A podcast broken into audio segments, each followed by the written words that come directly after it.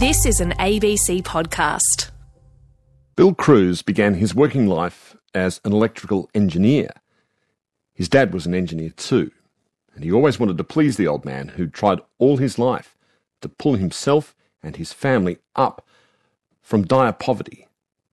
And then Bill decided to give it all away, and he joined the ranks of the poor and disenfranchised. He began working at the Wayside Chapel in Sydney's King's Cross, and then he became a minister in the Methodist Church, which later became the Uniting Church. The church asked him if he wanted to be sent somewhere easy or hard, and Bill said hard, and so he took on a parish in Ashfield, where there were problems of homelessness and drug abuse. And so Bill set up a soup kitchen, the Loaves and Fishes Free Restaurant, which has given over 3 million meals to poor and homeless people, and he did it with the proceeds of a horse race. He's helped hundreds of kids off the streets and taught them to read. Bill Crews has spent most of his life in the difficult places, with marginalised and abandoned people. He's now in his 70s, but he keeps open the possibility of change and renewal. And just a few years ago, he had a transformative experience in the notorious jungle camp of Calais in northern France. Bill wrote a book that is part memoir, part a meditation on how to live an upright life, and it's called 12 Rules for Living a Better Life. I spoke with Bill Crews last year in the midst of the COVID lockdowns. Hello, Bill. Welcome back to Conversations. Thank you, mate. Thank you very much. What are you seeing with the pandemic at the moment and how it's affecting homeless people in your area? It's changed lives completely. Um, I'm spending a lot of time trying to keep people safe, trying to keep people socially distanced. We've done a lot of testing here. Um, we give out vaccines to the homeless. Just tr- it basic gets down to the most basic thing of life, trying to keep people alive, because many of the people we see have three major illnesses. So if they catch COVID, they're going to die. So that weighs heavily on, on what we do. But the other side of that is society is really vulnerable to them because if they get it, because they wander around and they don't follow rules and all of these sorts of things, they'll spread it. So that it's a living example of how, as human beings, we're all vulnerable to one another. So much of the COVID response presumes that people have all got iPhones or Android phones and a Medicare card and a mailing address. What does this tell you about the disconnect between the governed and the people who govern them, I wonder, Bill? It's always been that way, Richard. Always been that way. The, the homeless and the bottom of the barrel people, um, they never read street signs or, or things like that because they never apply to them so that they're always the ones who miss out. They're always the ones left on the, the side of the road. They're always the ones who somebody will suddenly say, Oh, we've forgotten about. They're the forgotten people and they're the overlooked people. And um, this just highlights what's happened throughout the whole of human history. You know, George Megalogenis, when he came on recently, said that COVID has kind of been like a heat seeking missile, finding the weaker points in our economy and our society. I mean, in the past, I suppose it's easy for governments to shrug their shoulders at the homeless and disenfranchised, but they really can't with COVID because it leads to community spread if you have huge segments of society unvaccinated, not cared for. Exactly. And much of my time has spent advocating for them and saying precisely that. And trying to convince people for that. I remember right at the beginning of this pandemic, I was ringing up the health department saying, These people have got to be looked after. Tell me what to do. And you'd ring all the health authorities and everything, and the typical answer you get is, Oh, that's outside of my pay scale. so you'd have to do it yourself. It's a classic example of the professionalising of caring for people people like to care for their own class, if you get it that way or whatever, and they don't think about the groups below them. And it's always been thus, always, always. I was talking about how you've always been wanting to go into the difficult places, and your book starts with a story about a low point in your life. In 2015, when you were in London, why was this a low point this time in London? Oh, my marriage, my second marriage had busted up quite a few years before, and the relationship with my kids was tense, all of those sorts of things, all of that. And I was feeling pretty terrible, you know, terrible person. And um, there's always build a brand, you know, people look on build a brand and this and that and the other, but often there's build a person who struggles at times. And I was struggling with that, just doing build a brand. That's what I was doing. And I was in London and I had one day left. And I thought, I don't want to waste this day. And ended up going to the jungle in Calais. Um, and that's where all the refugees were congregating, trying to get to that bastion of freedom, England, who said, You can't come.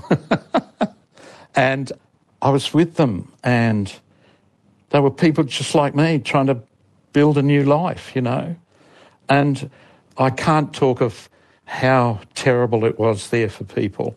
It's the worst refugee situation I'd ever seen. And why? What was wrong? What was what was going on there that uh, made the place so troublesome and dangerous? Well, it was an old it was an old asbestos dump oh. that had become a floodplain on which was living 15, 20,000 people. No amenities, really, anything. The French authorities didn't want them there. you had to go through lines and lines of buses filled with armed counter-terrorism police, all of that sort of stuff. So it was an awful place. It was where the forgotten of the world were. Where did they come from, Bill? What kind of places oh, did they oh, come from? The Middle East, Africa, you name it. There was every nation on earth there, and every religion on earth there as well. Every, every persecuted minority group you could think of, whether it was because of class or of religion or of um, what, money, whatever. A lot of them males, young males, because the family had put together any money they could so that the fate of the family back home rested on these young males. And they were very, very aware of that responsibility and so desperate. And I've always been a great, great fan of the 12 step movement and found a sign which said, NA, Narcotics Anonymous meeting tonight. Did that mean there was a fair few drugs circulating through the camp? No, these were people trying to get off it, yes, but a lot of them had been addicted to drugs because there's nothing much to do. And these people were really struggling trying to get off it. And so I go into this group, and sitting in the group, there was probably 20 men and women of all different nationalities. And they were all telling their story, which in the NA tradition you do. And it was being translated into French. And I couldn't understand anything of it. But all the stories were on their faces, so you could see the story. And it went around the group and got to me, and I said, Oh, I'm Bill from Australia. And they said, English, English. And I said, No, I can't get you to England. And then for some reason it all poured out. And I said, Oh, I'm Bill from Australia and I've had two stuffed marriages, I said, and my kids have suffered and I feel awful and all of it just all poured out. And all these people, all these people, the, the, the forgotten people of the world, you know, the, the refugees, the drug addicts, the Muslims, all of those, they all stood up and they held me. They just held me and they gave me my life back. They gave me my life back. And I thought, how do I honour these people for what they've done for me? So I went back to England and I threw out all my clothes and I only wear black as, uh, to, to remind myself that they gave me my life back. They gave me my life back. And they were the, the bottom people of the world. And Jesus talks about that all the time. And I saw it. I saw it. And I'm forever grateful for what they did. Forever grateful. Forever grateful. How was it that people who've come from such terrible situations, who've probably had some experience of horror in their lives, and if it's NA, they've probably had some addiction as well. How, how is it that they were able to open their hearts to a man who comes from a, a wealthy and relatively safe place like Australia, Bill? Because they have nothing to lose. You know, most of us fill our lives up with stuff, you know? So there's stuff we want to hold on to. I find it with the homeless a lot that they have nothing but their integrity. And so people who have got nothing can give you everything, you know? People who have got stuff will give you a bit depending on how much of the stuff they have that they don't want to give away, if you get what I mean. So that you, you, if you go to people who have got nothing, you'll get everything. What did they give you? You said you felt changed and you threw out all your clothes and you only wear black now. What, what did they change in you, do you think?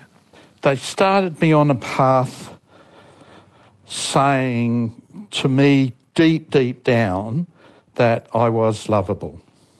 I could be loved unconditionally. Why did you ever doubt that? Probably it goes way back to my relationship with my father because um, I was born the apple of my mother's eye in lots of ways, and he was away at the war.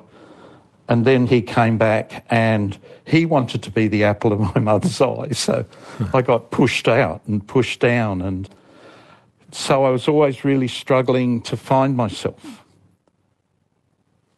That's the best way I can explain it. And I could never really live up to his expectations of what he wanted and what he wanted me to be. And my brother, who was born just afterwards, he was the apple of my father's eye. So, you know, I, if somebody had said to me, Bill, you were adopted, I would have thought, why haven't you told me earlier? and so I feel very, very close to people who feel like that who feel unloved or unneeded or whatever. Yeah. Your first rule in your book is to cultivate lovingness and compassion. Now, I love talking about love on this program. For some reason, I don't do it nearly often enough. What, what is love to you anyway? What is its main quality? You, for you, is it a kind of surrender? Look, somebody rang me the other day and I was saying, all I want is for somebody to love me, you know? uh. And I thought about that and I thought, but the first thing you've got to do is love. You can't be like an empty vessel soaking up everybody else's love. Unless you give love, how can you receive it? It's a magic thing. It's connected to all that is and everything that is. And so many people talk about it being timeless and immediate at the same time. It's the glue that bonds us all together. It's the energy out of which all that is is created. Every time I hear people talk of love, it's got it's always expressed in terms of wonderful paradoxes. It's the surrender that makes you powerful. It makes you feel excited and relaxed at the same time. Yeah.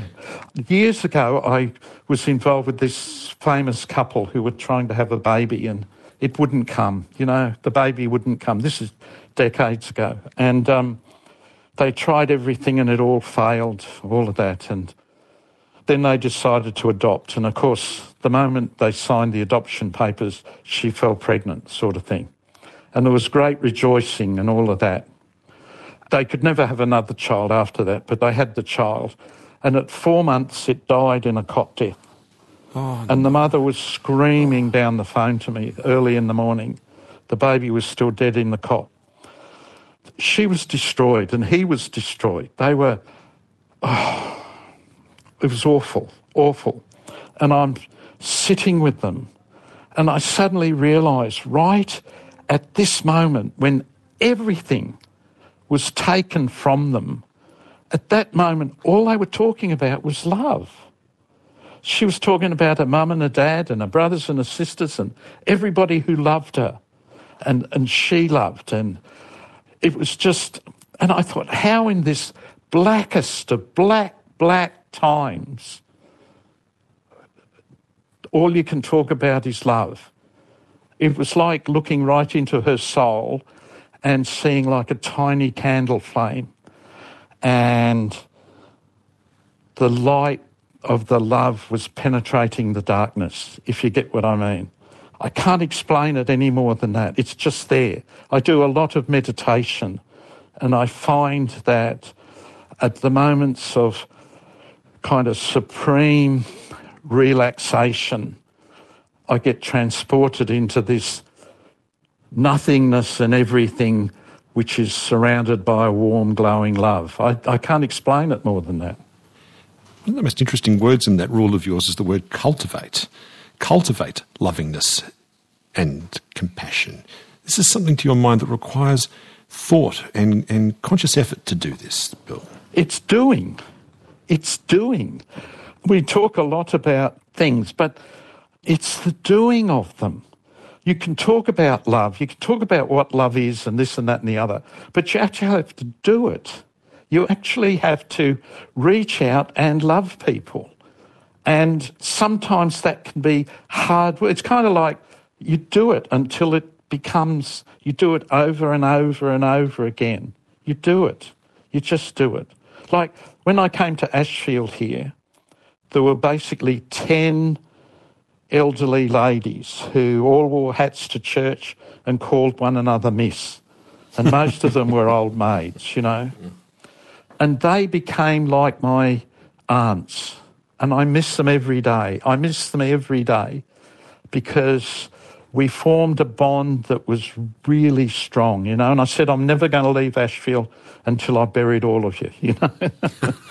and sure, there were there were dramas now and then and different things, but we stuck together.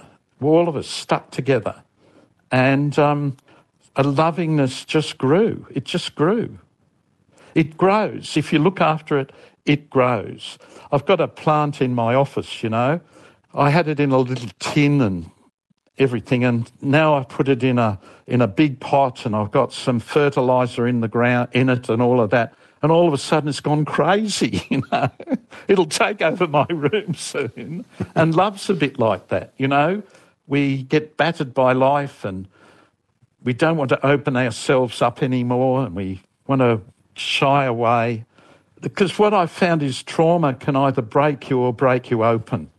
And you have to all the time allow trauma to break you open. And then you find a lovingness and a relationship, but it's doing it. It's not thinking about it, it's doing it. As a man of faith, you be inclined, I assume, to see divine causes in love. But of course, an evolutionary biologist would have a much more boring explanation, which would say, well, it's you know evolutionary biology. You know, humans have needed to band together to kill the woolly mammoth and feed the whole the, the whole tribe. What do you make of that distinction? How it is we humans love in the way we love? Well, obviously that's part of it. That's part, but it's got to be there to be brought to life it's, it's obviously there. It's inherent in creation itself. It's just there. And, and evolutionary biology is in lots of ways discovering what we human beings can be. And, and in lots of ways, in all the battles and all the traumas that's gone on since the beginning of humanity, in a way, love must always just win because we're still here. if hatred or, or negativity or destruction was winning, we human beings wouldn't be here.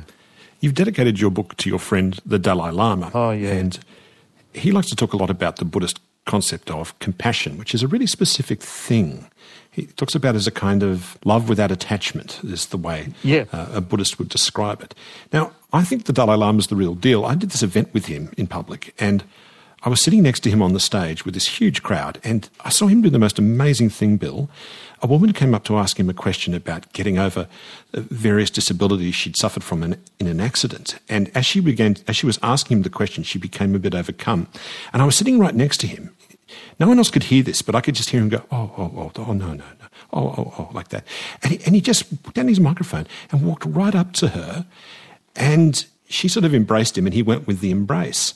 And no one else could see this except me and the other techs on stage. But this woman just had this incredible expression on her face, like she'd been able to let go of so much pain just in that embrace from yeah. His Holiness the Dalai Lama. Yep. Do you, do you talk about such things, about love and compassion and what they mean when you're with him, Bill? Oh, yeah. Oh, yeah, yeah. I, I love that man. The, the thing about him is he's, he, like you say, he's the real deal. And um, you just sit there and um, I was with him just before the pandemic. We were sitting in Dharamsala and um, we, we looked in each other's eyes because I, I talk a lot about that. I said, look in, we looked in each other's eyes and I said, did you notice um, we both vanished and went somewhere? And he goes, yeah. And I said, well, I think that's what Jesus was talking about with the kingdom. And he goes, oh, and he um, grabbed this lackey and he made this lackey, because it was just him and me and a lackey, you know. And he got this lackey to go downstairs and come back, and he had this beautiful crystal obelisk, beautiful. And he got a black pen and he drew a cross on the, I'm looking at it now. He drew a cross on the obelisk and he gave it to me. And he said, um, take this as a gift from the Holy Spirit, you know. And it's, it's just, beautiful. And on it, there's the little black cross he drew with his texter on the crystal. And he knows. He knows. That's all I can say. I was talking with Father Bob once, and he, him and I, we were talking in Melbourne, and he said, Bill, we've been to the mountaintop. Whatever that means. And the Dalai Lama has too. You talk about that couple that came to you after their child died, and I suppose that illustrates the risks of love, the, the risks you open yourself up to with that. But what are the risks of not cultivating loving attachment to other people? You end up like Scrooge McDuck, sitting in a sitting in a bath with all your coins and all your stuff, and thinking that's all it is. I remember Rene Rivkin once said to me, "He who dies with the most wins." That was his philosophy, you know. And I couldn't help thinking, what a sad, sad life. Sad life. So many of the people who are really wealthy that I know are, are as sad and as traumatized as everybody else. They might be more comfortable than anyone else, but their lives aren't any better. Love can be overpowering too. Like uh, I'm thinking of the kind of terrible arguments people who love each other get themselves into. And there's there's a wonderful line by a, an Irish playwright called Hugh Leonard, who who said, "It was a long time before I realised that love turned upside down is love for all that." The terrible things we say might be a form of love turned upside down. What do you think, Bill, when it comes to that? Yeah, yeah. Like what you said a few minutes ago, love is a risk. It's a risk. And it's a risk you have to take. And sometimes it works and sometimes it doesn't. But it can't stop you.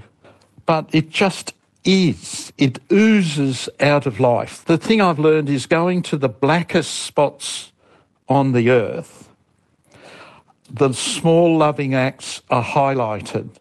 Whereas in the world itself, when you're living, say, in Australia and that, um, these countless acts, loving acts, are going on all the time, but we don't recognize them. You know, we recognize them when, say, in the Holocaust, somebody saves someone from the the chamber, or somebody does something, or or somebody it stands out. You you recognise it there, but what we then fail to see is it's going on everywhere at every moment. When there is something like the Holocaust that takes place, do you see that as an absence of love or the presence of something wicked? Oh. I brought a young boy over from Afghanistan a long time ago, and we saved his life, you know, a couple of decades ago. Saved his life, we did. And the operations he needed were long and arduous and, you know, 14, 15 hour operation. And we'd managed to get him to Australia by miracles, by a course of, by miracles that were going on. We got him here and got his life saved. And as he went into the operation, nobody knew if he'd come out the other end alive. And I went into the church and I lit every candle, every candle I could find, and It was 14 hours for the operation. And, you know, I'd invested so much in it. I rang a friend of mine, Shirley Maddox, the minister, and I said, Look, he can't die after all these miracles. He can't die. God's been there and he's here with all these miracles going on. He can't die. And she said, Bill, if he dies, God will be with us in the grieving. Mm. and I just see that. I just see this is the story of Jesus weeping over Jerusalem, you know?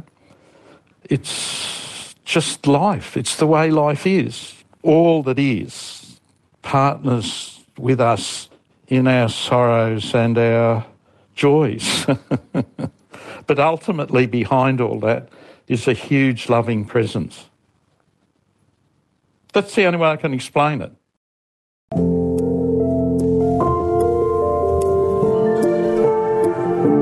You're listening to Conversations with Richard Fidler.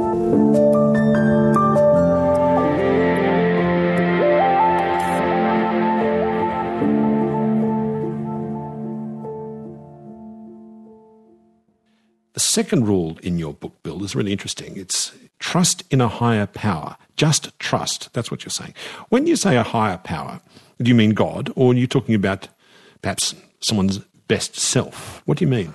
Well, Thomas Merton said um, the search for God is really the search for yourself. And that's true because the more you find yourself, the more you can give yourself away and the more you find as you give yourself away, you find there's a higher truth and a higher uh, something. Call it that. I, the Jews never used a name for God because it was too awesome to talk about. And I kind of um, use all that is in lots of ways. I use a euphemism like that because um, words can be so limiting. I have found if you trust, things happen. You have to start walking into the universe. If you start walking into the universe, it comes back at you in different ways. That's what I always try to do. A lot of times I try to tempt the universe by walking into it, if you know what I mean, and seeing what comes back. Because um, you never know. You never know. Unless you walk into it, you never know you, you open yourselves up. And so many times people are afraid of saying yes to things because something might happen. Oh, Bill, you can't say yes to that. If you say that, you'll be inundated with people. Well, I've never been inundated with people yet. you know? Oh, you can't give all this food away for free. You'll, they'll all come. But we've never run out of food. A lot of what we believe in life are lies the more we just adopt a trusting attitude and move into it, the more amazing things come back and um, and move you on. That's what I've found over and over again. You have to be open to life and walk into it. So many people close themselves off and so deny themselves an opportunity to discover what really is. And what really is is so much different to the lies society tells us it is. You mentioned your younger brother who was the apple of your dad's eye. Yeah. And he died when he was a young man still. What did that do to your father's trust in things, trust in oh. the way of the world? when my brother died, every photo disappeared, was taken off the walls, and his name couldn't be mentioned for 30 years. And um, oh, dear. I don't know how my mum coped. I don't know. But um, his first things to me, he used to say, Bill, a quid's your best friend, don't trust anybody. You know, man's best friend is his dog, all of that sort of stuff. Because he'd gone through the Depression in England and he'd gone through World War II, all of that. So he'd really had terrible things thrown at him. Um, for a long time, I used to wish it had been me that had been killed because if I was killed, it wouldn't have had such a devastating effect.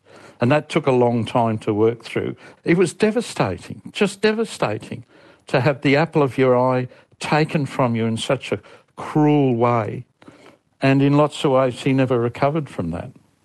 I sometimes think that men are generally more brittle in those situations. Oh, yeah. Bill, they're more likely to shatter than, than women are. Have you seen people who, who have been through something like that but at your church uh, or at the Wayside or at Ashfield who've been able to still trust in things and still walk forward into the world? Yes, but it takes opening yourself up. It takes it. There's a lady I work with, Mahbooba, Mahbooba's Promise, you know. She came to Australia as a refugee from Afghanistan when the Russians were going on, and she escaped from the Taliban and all of that. And um, she got to freedom, and then they were down at the blowhole at Kiama, and there was an, something went wrong, and there was a freak wave, and her husband and some of her children died.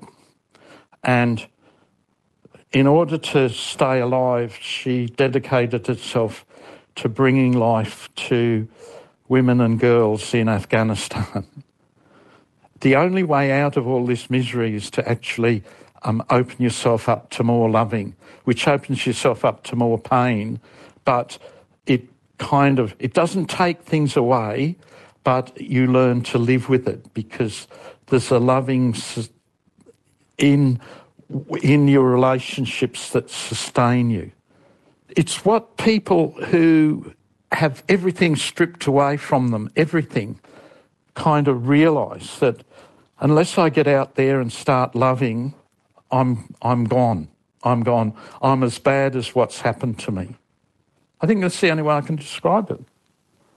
When you do know people who can't go forward after something like that, people who are stuck on what you call the bridge of clinging on. How do you help them across that bridge of clinging on? What's the best way to do that, you've found, Bill? Just sit. One of the best things is just to sit with people. Just sit. Sit in the uncomfortableness. Don't try and take it from them. Just sit with them in it. Like what, what Shirley Maddox was saying to me about God. God will be with us in the grieving. Be with them in the grieving. Be with them. Sit there be with them in the, the awfulness that's going on. Just be there. Don't take it away from them. Don't put it in yourself. Be with them in their grieving. It's very difficult. There's a lot I wrote write about the difference between sympathy and empathy. And sympathy is like when someone breaks a leg and you say, Oh, I know the pain because I've broken my leg, you know? Empathy is actually when you sit with them and you say, your leg would be really hurting you, which lets them know you understand how they're feeling, not that you're feeling your feeling and they must be feeling what you feel because that's all you know. This, this is a kind of a compassion trap, and I think the Dalai Lama's talked about this as well. Sometimes the immediate human response when someone suffered a catastrophe is to go, Oh, you feel the the empathy, and the empathy makes you feel t- sad and terrible, and then you get angry with the person for making you feel that way, and so you then offer them a whole bunch of um, uh, I don't know, why don't you do this? Why don't you do that? You've got to get up and you've got to change this, uh, so so that if you ch- you'll, you'll make things better for yourself, and I'll feel better about myself. Yes. When you when you're dealing with someone though who's been stuck in that place for ten years after the trauma, can you still sit with them, or do you have to do something else for them? They have to do it for themselves. They have to make that first step into the universe. When you make that first step, you don't know what's going to come back at you. And um, that's, that's what I mean. Often it comes back in ways that can lead to your healing. Or not curing, but healing. Healing is a, a whole of, of soul experience, you know, physical, mental, and spiritual. And, and curing is the physical side they have to do it. Like with alcoholics or drug addicts, you know, they may have to come to that point 50 times, and then on 51 times, um, that's when it'll sink in. you know? I suppose the thing is trust that ultimately they will find the way. If you sit with them in that trust, ultimately many do. Because often people will say things to me. They'll say, Oh, I came and saw you 35 years ago and you said this. And I think, Did I? and they said, It's only just sunk in.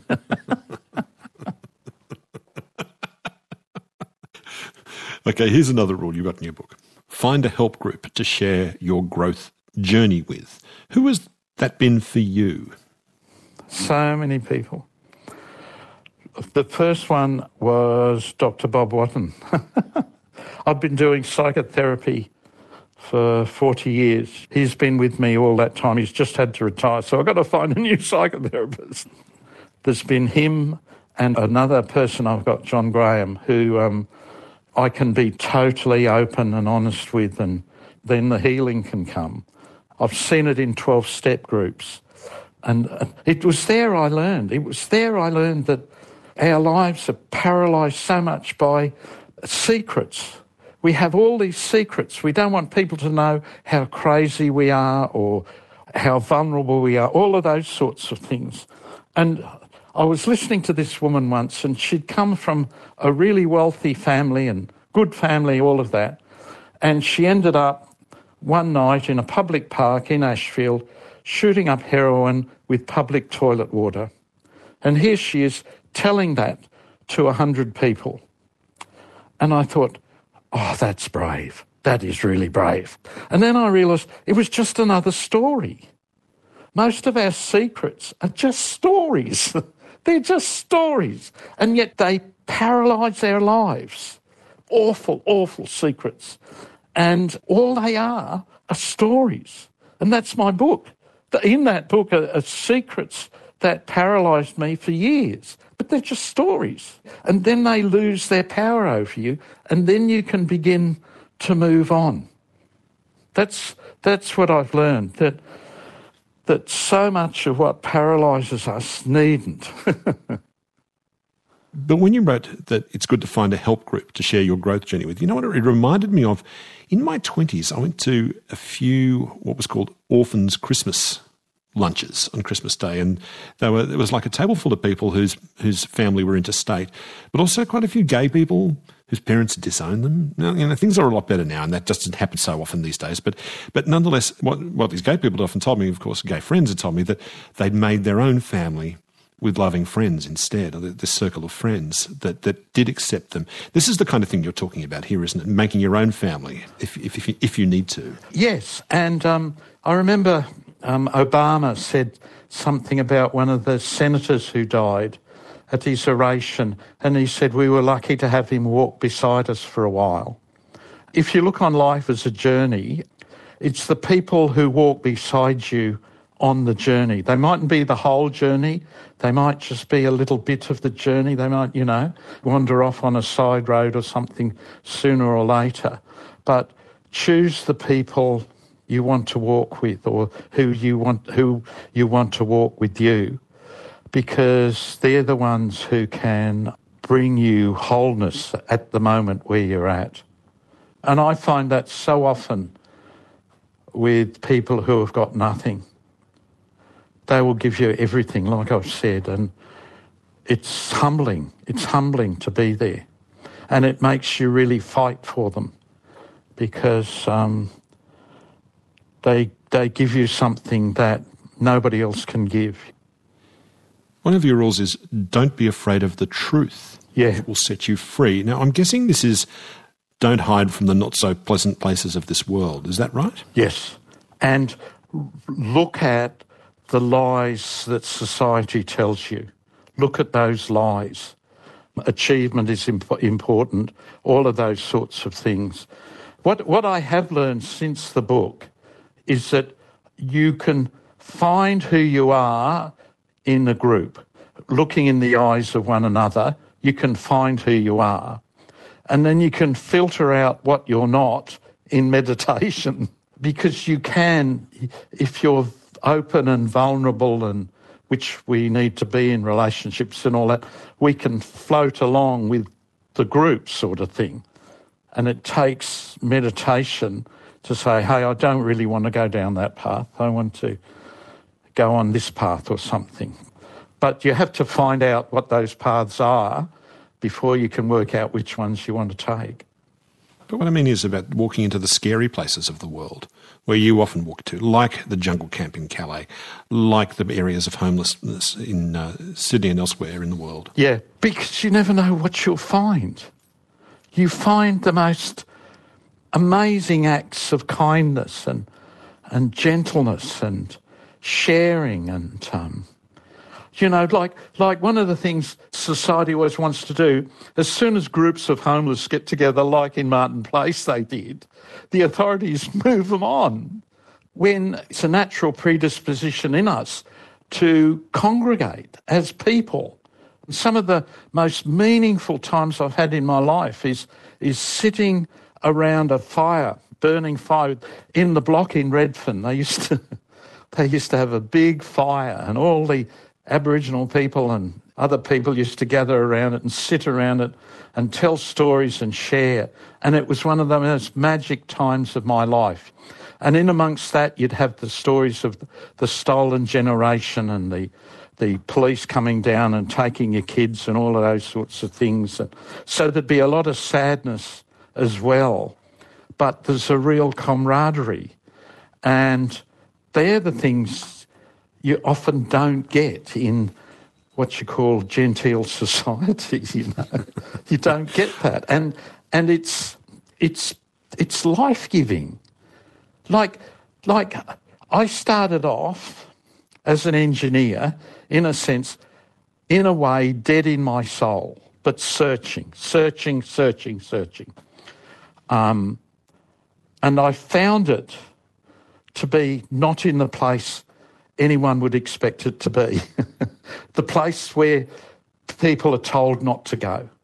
And so my natural reaction now is to go where I'm kind of told not to go because that's where you'll find things.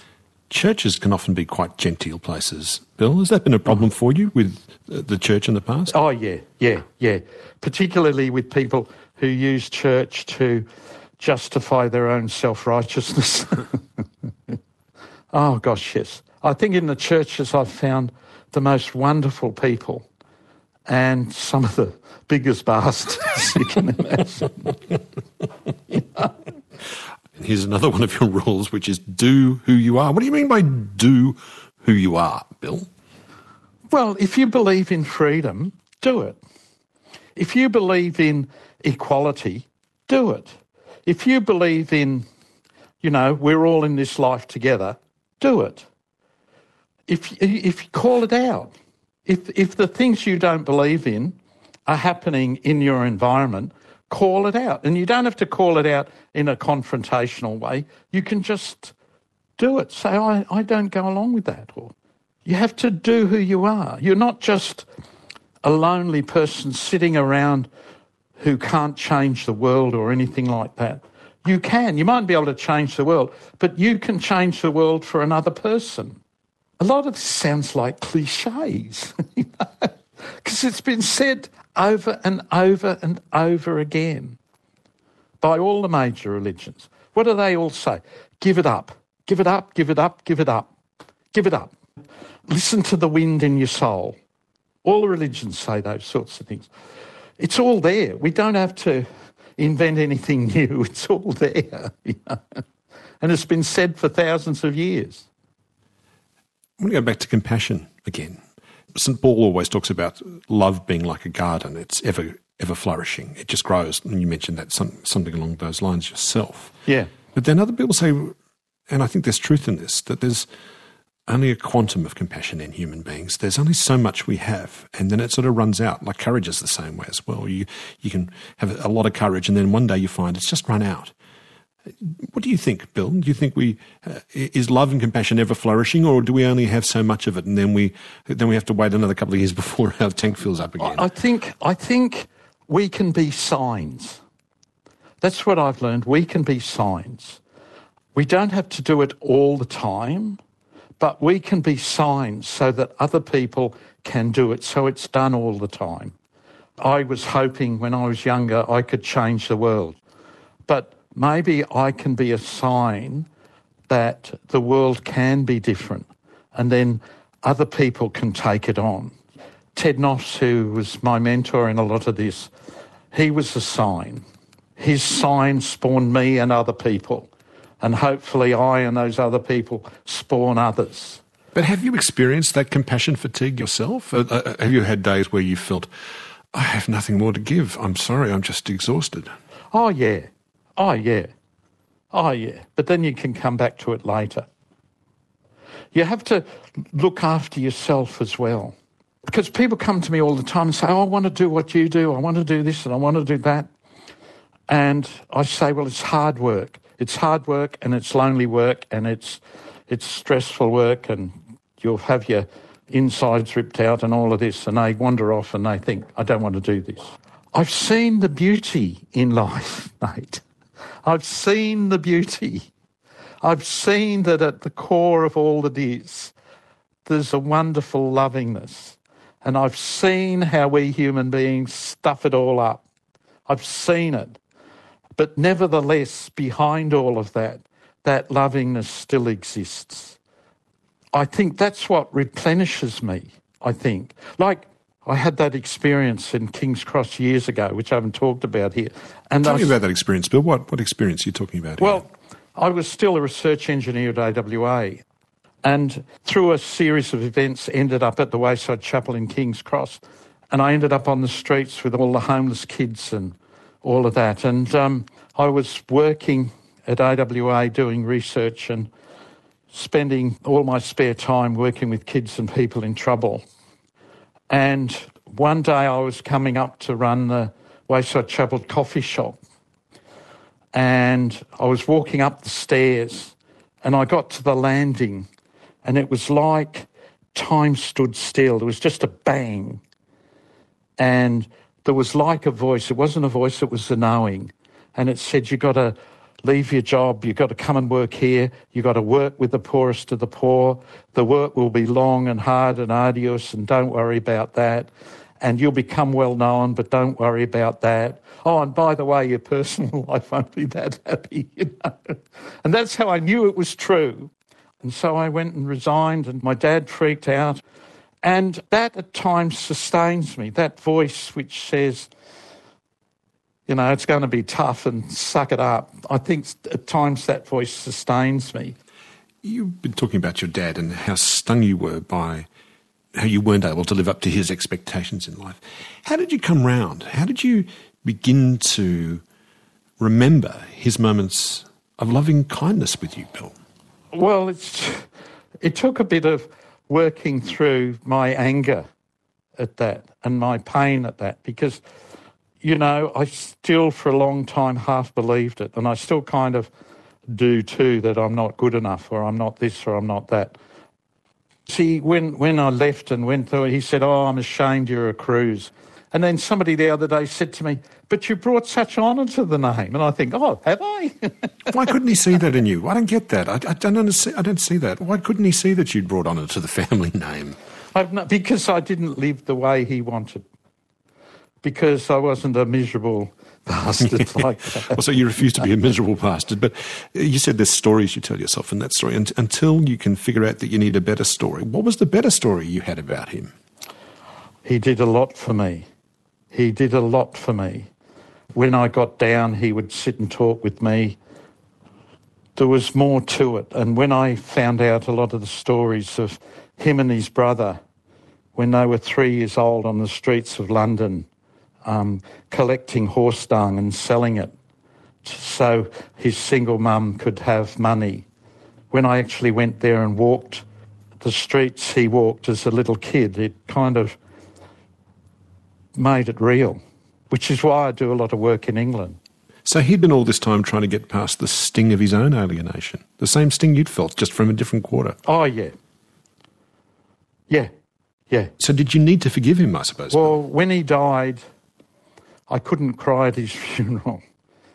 And it took several years before I could. And that was part of the forgiveness, I think. Just finally, that camp at Calais, the jungle. What's happened to it since you visited? Is it still there? It's half there. The French authorities, um, they won't let it build up too much. And then you've got the British trying to turn the boats around and all of those sorts of things. And these poor buggers are left to struggle. And it's funny because to go to the jungle as it was, you had to have an official pass. And you had these rows and rows of buses, as I said, with police in riot gear with guns. and I didn't have an official pass. So anyway, I went back with my friend and we looked up Google and we found a, a poster which was official pass. So I printed out the poster and laminated it and came back and said, There's my official pass, and they let me in. that are the lies that society tell, you know. but a very big, loving experience happened for me from those people, which has changed my life and changed many others' lives. And yet, a lot of the French authorities look on them as cockroaches. And they gave me my life back, like the kids did in King's Cross. Bill, what a joy it is to speak with you. Thank you so much, Bill. Thank you. Thank you. Thank you.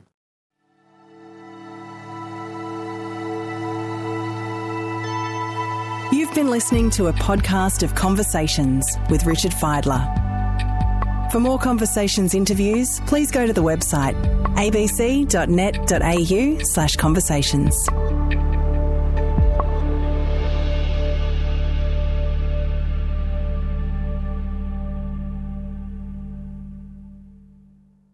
Hi, I'm Molly. And I'm Carl. And we're the hosts of the kids podcast, Short and Curly.